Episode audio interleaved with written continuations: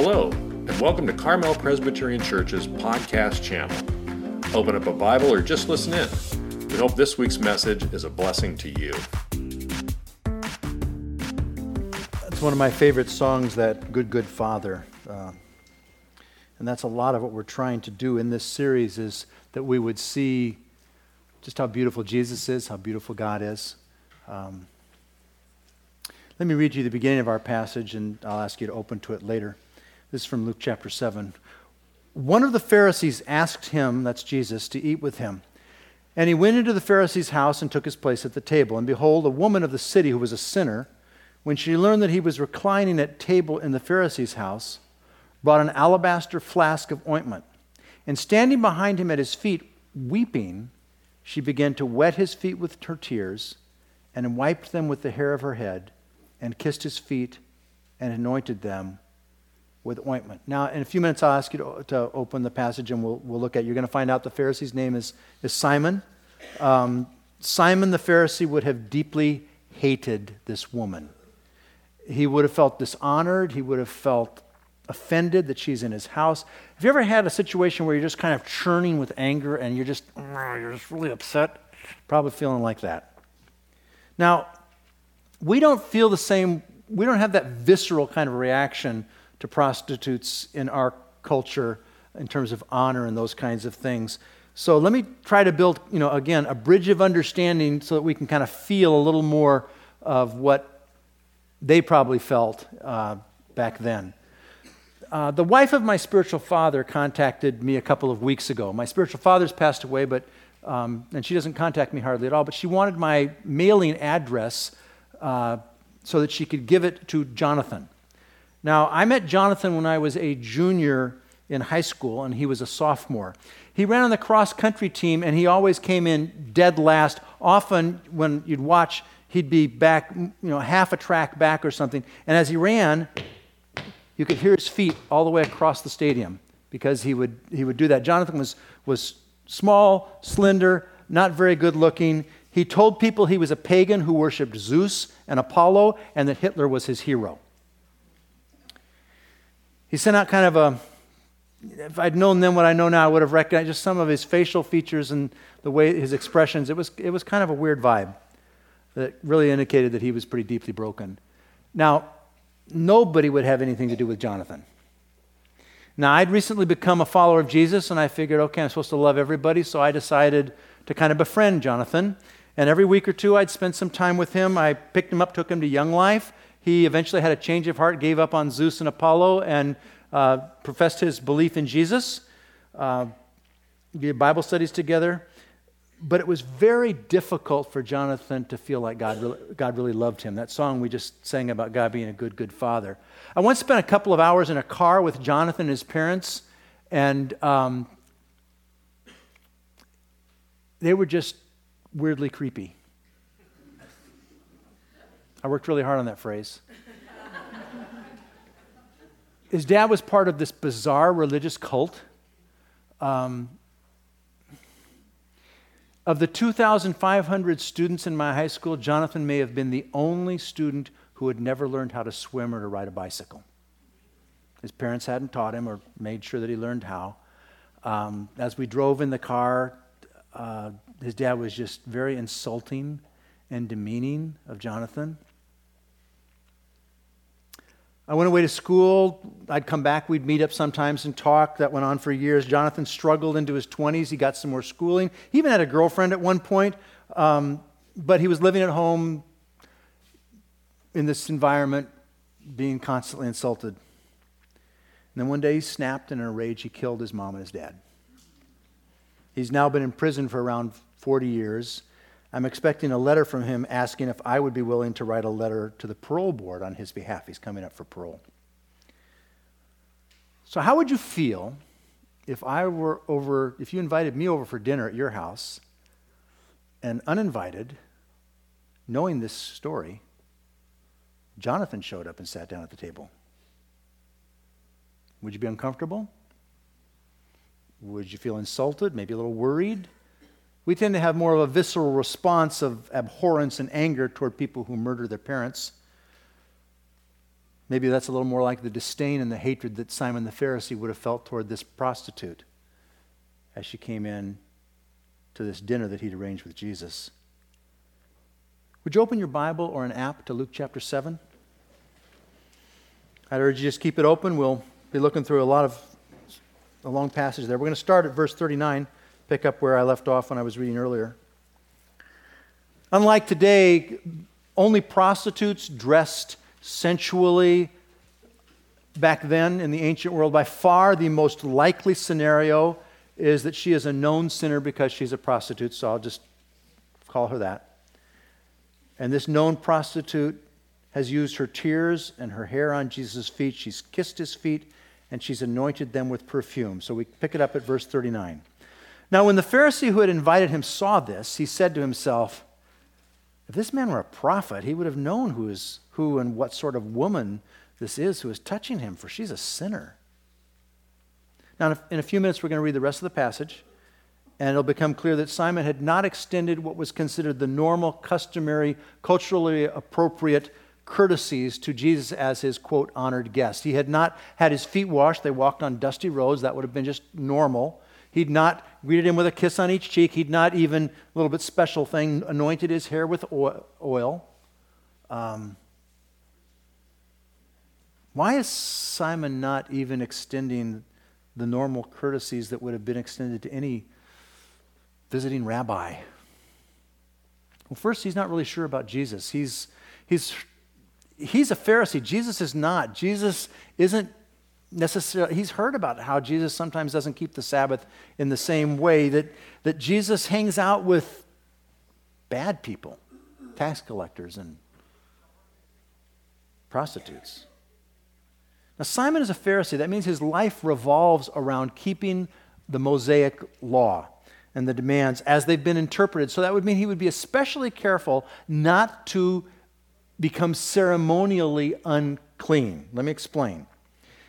God's holiness requires man's holiness. And in the Hebrew scriptures, God tied that concept together with ceremonial cleanliness. We'll just look at a brief one of many passages. In Leviticus 11, God said, Consecrate yourselves and be holy, because I am holy. Do not make yourselves unclean. Now, you've Fast forward to the New Testament, and you have the book of Hebrews, you have many of Paul's teachings, and we see in Hebrews that this ceremonial cleanliness is only a foreshadowing of the true holiness of Jesus, okay? But Pharisees like Simon have taken this metaphorical shadow and it's become their reality. So, to love God, Simon needed to avoid becoming ceremonially unclean. Now, the law spells out numerous ways in which Simon could become unclean. If you eat a pig or a lobster or a spider, it makes you unclean. If you contract leprosy or touch a leper, it makes you un- unclean. If you have sex, it makes you unclean. If you have oozing infections, it makes you unclean. If you touch a dead animal. Now, most of these things only make you unclean until the following evening. But if you touch a dead person or a grave site or a coffin, that makes you unclean for a week. But here's the catch if I've touched something unclean, and then I sit down on this bench, now the whole bench is unclean, and whoever touches it becomes unclean. So Megan, Ben, Brittany, they're on my bench. So if Simon was touched by anyone or touched anything unclean, then he became unclean. A leper was unclean, a prostitute was unclean. Jesus had helped lepers by touching them. We saw that a couple weeks ago when Luke preached. He hung out with tax collectors and prostitutes. Earlier in this very chapter, there, a dead man was going by, a young man, and Jesus touched the wagon thing that he was on, which would have made Jesus unclean for a week. And he raised the man from the dead. Certainly, Simon heard about that. Has it been a week? Is Jesus still unclean? What are the odds, with all the people Jesus hangs out with and that he does, that Jesus is unclean ceremonially? So, Simon, if he greeted Jesus with a kiss on the cheek, good chance that'd make Simon unclean. If he loves God, he doesn't want to be unclean. If Simon's servant washed Jesus' feet and then touched Simon, then Simon would become unclean. To love God a lot, Simon felt he needed to maintain his ceremonial cleanliness and not touch Jesus. To love God a lot, Simon would have to avoid showing love to Jesus. And Jesus God. He wants to love God. God comes over for dinner and he won't even give him a kiss on the cheek. And now Simon's worst fears come true. A prostitute has somehow gotten into his house and has defiled Jesus, and everything Jesus is touching, and Simon's reputation will be damaged, and Jesus seems at ease with it all. Simon did not think that Jesus was displaying a beautiful heart by being at ease with this prostitute all over his feet. But I do. Do you think this is a beautiful thing that Jesus is doing? I do. If you've never seen a picture like this before, and I know you can't see it that well back there, we're going to fix it up for you in a second. This is a wood carving in olive wood of an artist's rendition of the Last Supper. They did not do it like uh, the painting The Last Supper. This is rather a low table, three sides. Let's go to the next slide. You can now see the outline of the table, and the little circles are the people around it. And so, what they would do, is they would recline on their left arm on a cushion, use their right hand only as they ate, and the place of honor, the second, mo- second one in from the left side, would be where Jesus would have been seated at a, at a dinner like this. Simon was probably fairly well to do and probably had a table like this. The center is open so people can go in and feed them. But we wonder, well, how does this prostitute get access to Jesus' feet under the table to wash them? It's because it's like this. Everybody's feet are accessible very easily. It's not like our tables today, okay? People reclined at table. And this perfume in an alabaster container would have been very expensive, probably at least several months' wages. And again, only prostitutes dealt, dressed sensually, and she would both visually and by sense of smell be tempting men wherever she went. As she walked through a crowd of men, even if they didn't see her, they'd know. If they saw her, they'd see how she was dressed. If they smelled the perfume, they'd know this was her advertising that for money, you could have sex with her. This aromatic, sensually dressed prostitute comes into Simon's house unwelcome and uninvited. I imagine it was kind of like what we have the cliche in westerns. Those of you who are in high school now, I know you didn't grow up watching westerns like, like many of us, but the cliche, and they, have, they make some commercials like this. The cliche is, you know, Bad Bart comes through the swinging saloon doors, and they go, and what happens? Everything stops. The piano player stops, the poker player stops, the, uh, everybody stops talking, the bartender's pouring a drink and just it keeps going and going and going. Everything stops. Bad Bart's arrived. And that's probably what it would have been like. Everybody would have just, their mouth would have dropped open. Simon's probably given some killer looks at his servants for letting this prostitute get in. She's not welcome. She knows that she may be in danger, not just of verbal abuse, but of getting tossed out or even stones thrown at her to drive her away.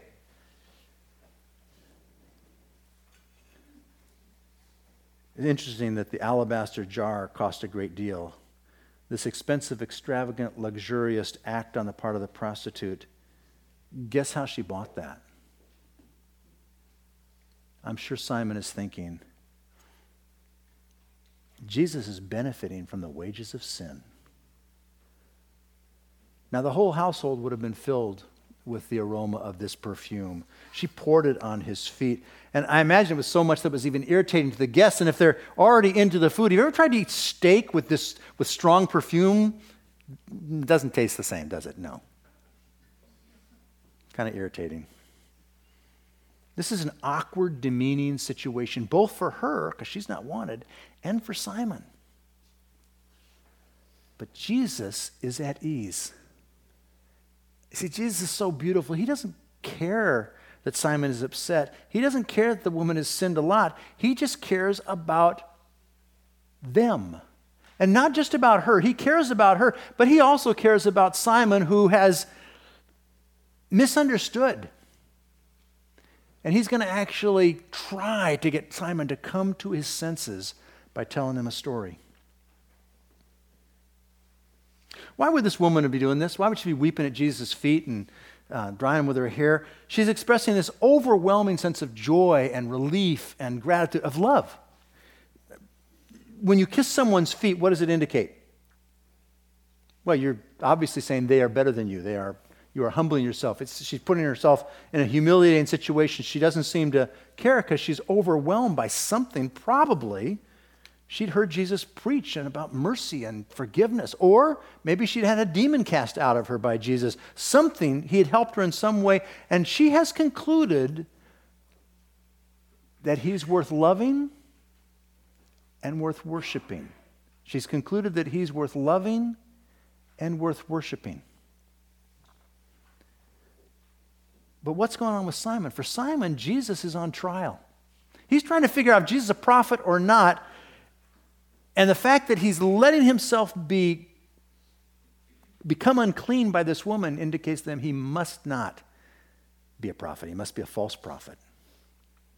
That's the litmus test for him. Does he keep the law of Moses in the way that Simon and his people think that it should be kept? So Jesus is on trial, and when he handles this situation by letting this sensual, perfumed, immodestly dressed woman with her hair down, have prolonged contact with his feet, and he's at ease with that, Simon concludes that he must be a false prophet, and he's condemned by Simon. You realize Simon doesn't understand the situation. Jesus is not on trial. Simon is. It's a test. For Jesus, the prostitute has been tried, convicted, and forgiven. And Jesus now turns the tables on Simon to try and help him. Would you look at verse 40? And Jesus answered, saying to him, Simon, I have something to say to you. And he answered, Say it, teacher. A certain moneylender had two debtors. One owed him 500 denarii and the other 50. That's about two years' wages or two months' wages.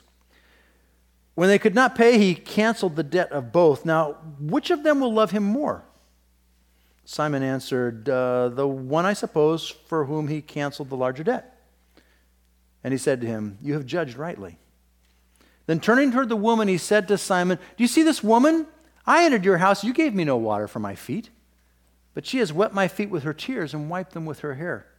You gave me no kiss, but from the time I came in, she's not ceased to kiss my feet. You did not anoint my head with oil, but she has anointed my feet with ointment.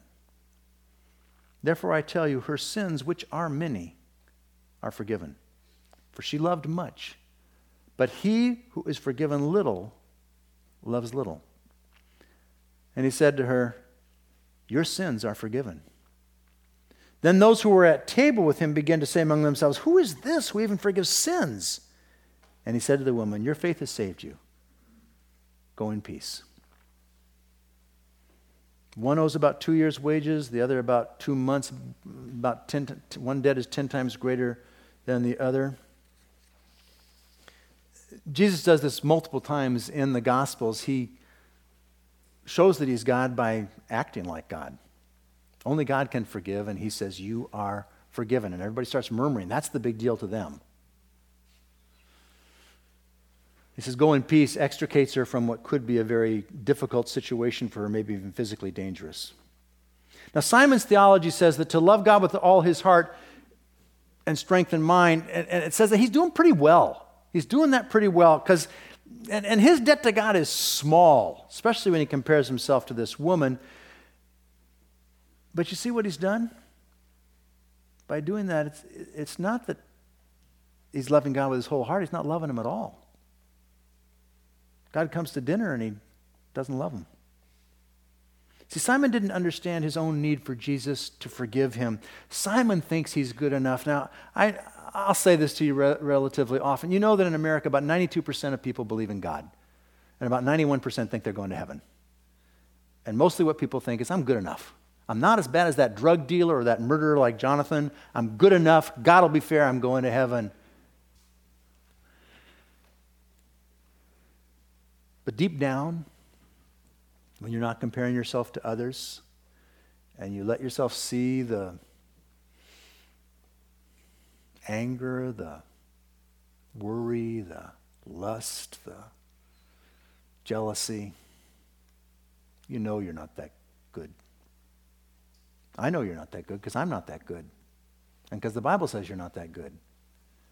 But the good news is that if you will see yourself as you really are, not see yourself as Simon the Pharisee saw himself, not compare yourself to someone who is deeply broken. Compare yourself to Jesus. None of us is good enough. But the good news is, God loves to forgive. We all need forgiveness, and God loves to forgive. He, he is, as the song said, a good, good Father. Jesus exemplifies mercy. Not mercy because he figures, yeah, I'm kind of bad, like mercy of the one who's not bad at all, and yet he loves to forgive. Gladly forgives us when we finally realize we just aren't good enough.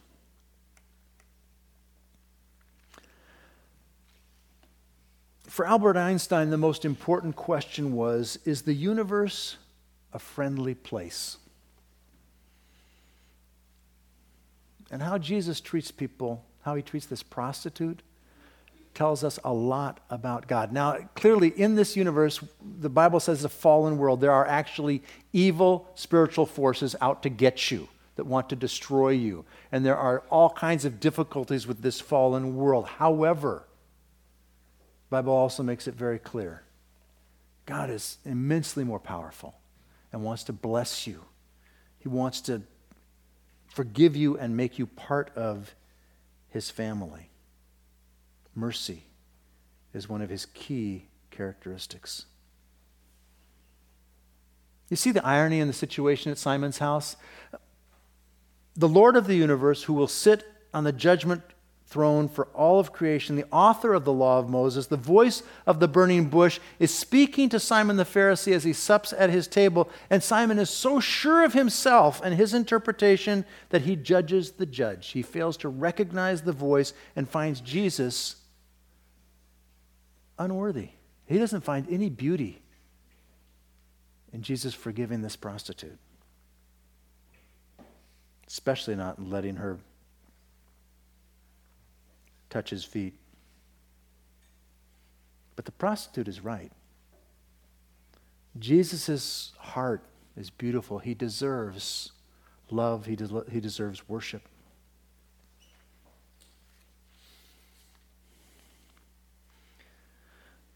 I want to ask you again this week and probably every week to do something very practical. Last week I asked you to take the story of Peter and him letting down the nets and pulling up all these fish and then just tell it in your own words to people three different times. And you can just say, oh, my pastor asked me to do this.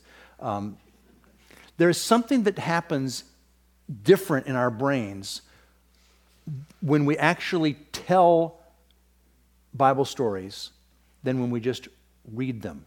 So I want you to, I'm asking you to trust me and try this. Uh, I'm not saying that you have to memorize it word for word, but that you just have to kind of know the story well enough to tell it in your own words and see what happens. Ask the Holy Spirit in all of these to just keep impressing upon your heart, on your emotions, the beauty of Jesus. So I'm going to ask you to tell this story that we just read to three to five people this week. Again, just say, My pastor asked me to do this. Doesn't have to be anybody you're not safe with. Uh, just do it something like this. And what I'm going to tell the story, what I would suggest is you just close your eyes and you imagine what it would be like if you were telling the story, or you can even um, silently kind of repeat it in your head as I say it so you can see how easy this is. It does not have to be hard. So, this is the story. Jesus went to a guy named Simon, a Pharisee's house for dinner. And they're lying at this table, leaning on their left elbows on cushions and eating, and their feet are sticking out behind him. And this prostitute comes and she washes Jesus' feet with her tears dries them with her hair, puts this expensive perfume on them, and then is kissing his feet. And the, Simon the Pharisee is really uncomfortable, and he's thinking to himself, if Jesus were a prophet, he would know how bad this woman is. And Jesus says to him, Simon, I got something to say to you. He says, What is it? And then he tells him this story. He says, A moneylender had two people who owed him money. One owed him about two years' wages, another one owed him about two months, and he decided to cancel both debts. Simon, which one would love him more? And Simon said, Well, I suppose the one who was forgiven the bigger debt. And Jesus said, You've judged correctly. Simon, you see this woman? I came to your house and you didn't give me any water for my dusty feet, but she's been weeping and washing them with her tears and drying them with her hair. You didn't, you didn't give me a kiss on the cheek when I came, but she hasn't stopped kissing my feet. You didn't anoint my head with oil. She's anointed my feet with expensive perfume. Therefore, I tell you, although her sins are many, she loved much and she's forgiven. But he who is forgiven little loves little. And he told the woman, Your sins are forgiven. And the people started murmuring, Who can forgive sins? Who is this guy? And Jesus said to her, Your faith has saved you. Go in peace. Now, I don't want you to feel pressure that it has to be anything word for word, just in your own words. I don't want you to feel like you have to get it right. Just say it to someone. And you might want to have you know, some notes on a card, bullet points, or on your phone. And after you say it, go read it again. Then say it again. And see what this does in your heart as you ask the Holy Spirit to use this to show you the beauty of Jesus this week. I'm going to ask you to do this each week. I hope you'll trust me on it.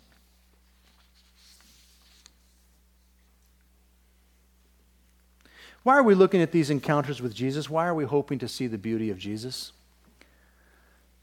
Because when we do, we can become like this forgiven prostitute, filled with love and worship for how beautiful the heart of Jesus is. Now, I'm told that the parole hearing for my friend Jonathan is coming up, and they, they may or may not let him out. But when I visited Jonathan in prison some years ago, he made it very clear that he loved Jesus, believed in Jesus, and was following Jesus in prison as best he could. Now, you, you remember the thief on the cross. Crucifixion was reserved for the worst criminals, so it would not be at all unlikely that the thief on the cross had murdered maybe multiple times. And yet Jesus says, Today you will be with me in paradise when he puts his faith in Jesus. See, God loves to forgive those who realize they desperately need forgiveness. What an amazing, beautiful God. Last I heard, Jonathan's been leading Bible studies in prison and talking with inmates about Jesus for decades. I knew a young man who grew up without knowing Jesus. He hung out with a bunch of guys. They lied, they cheated, they stole. Every other sentence contained profanity. He chased women, treated them inappropriately, often lost his temper, got into fights. Never murdered anyone like Jonathan, but Jesus made it clear that anger can be like murdering someone in our hearts. That was me before Jesus forgave me, gave me a new heart.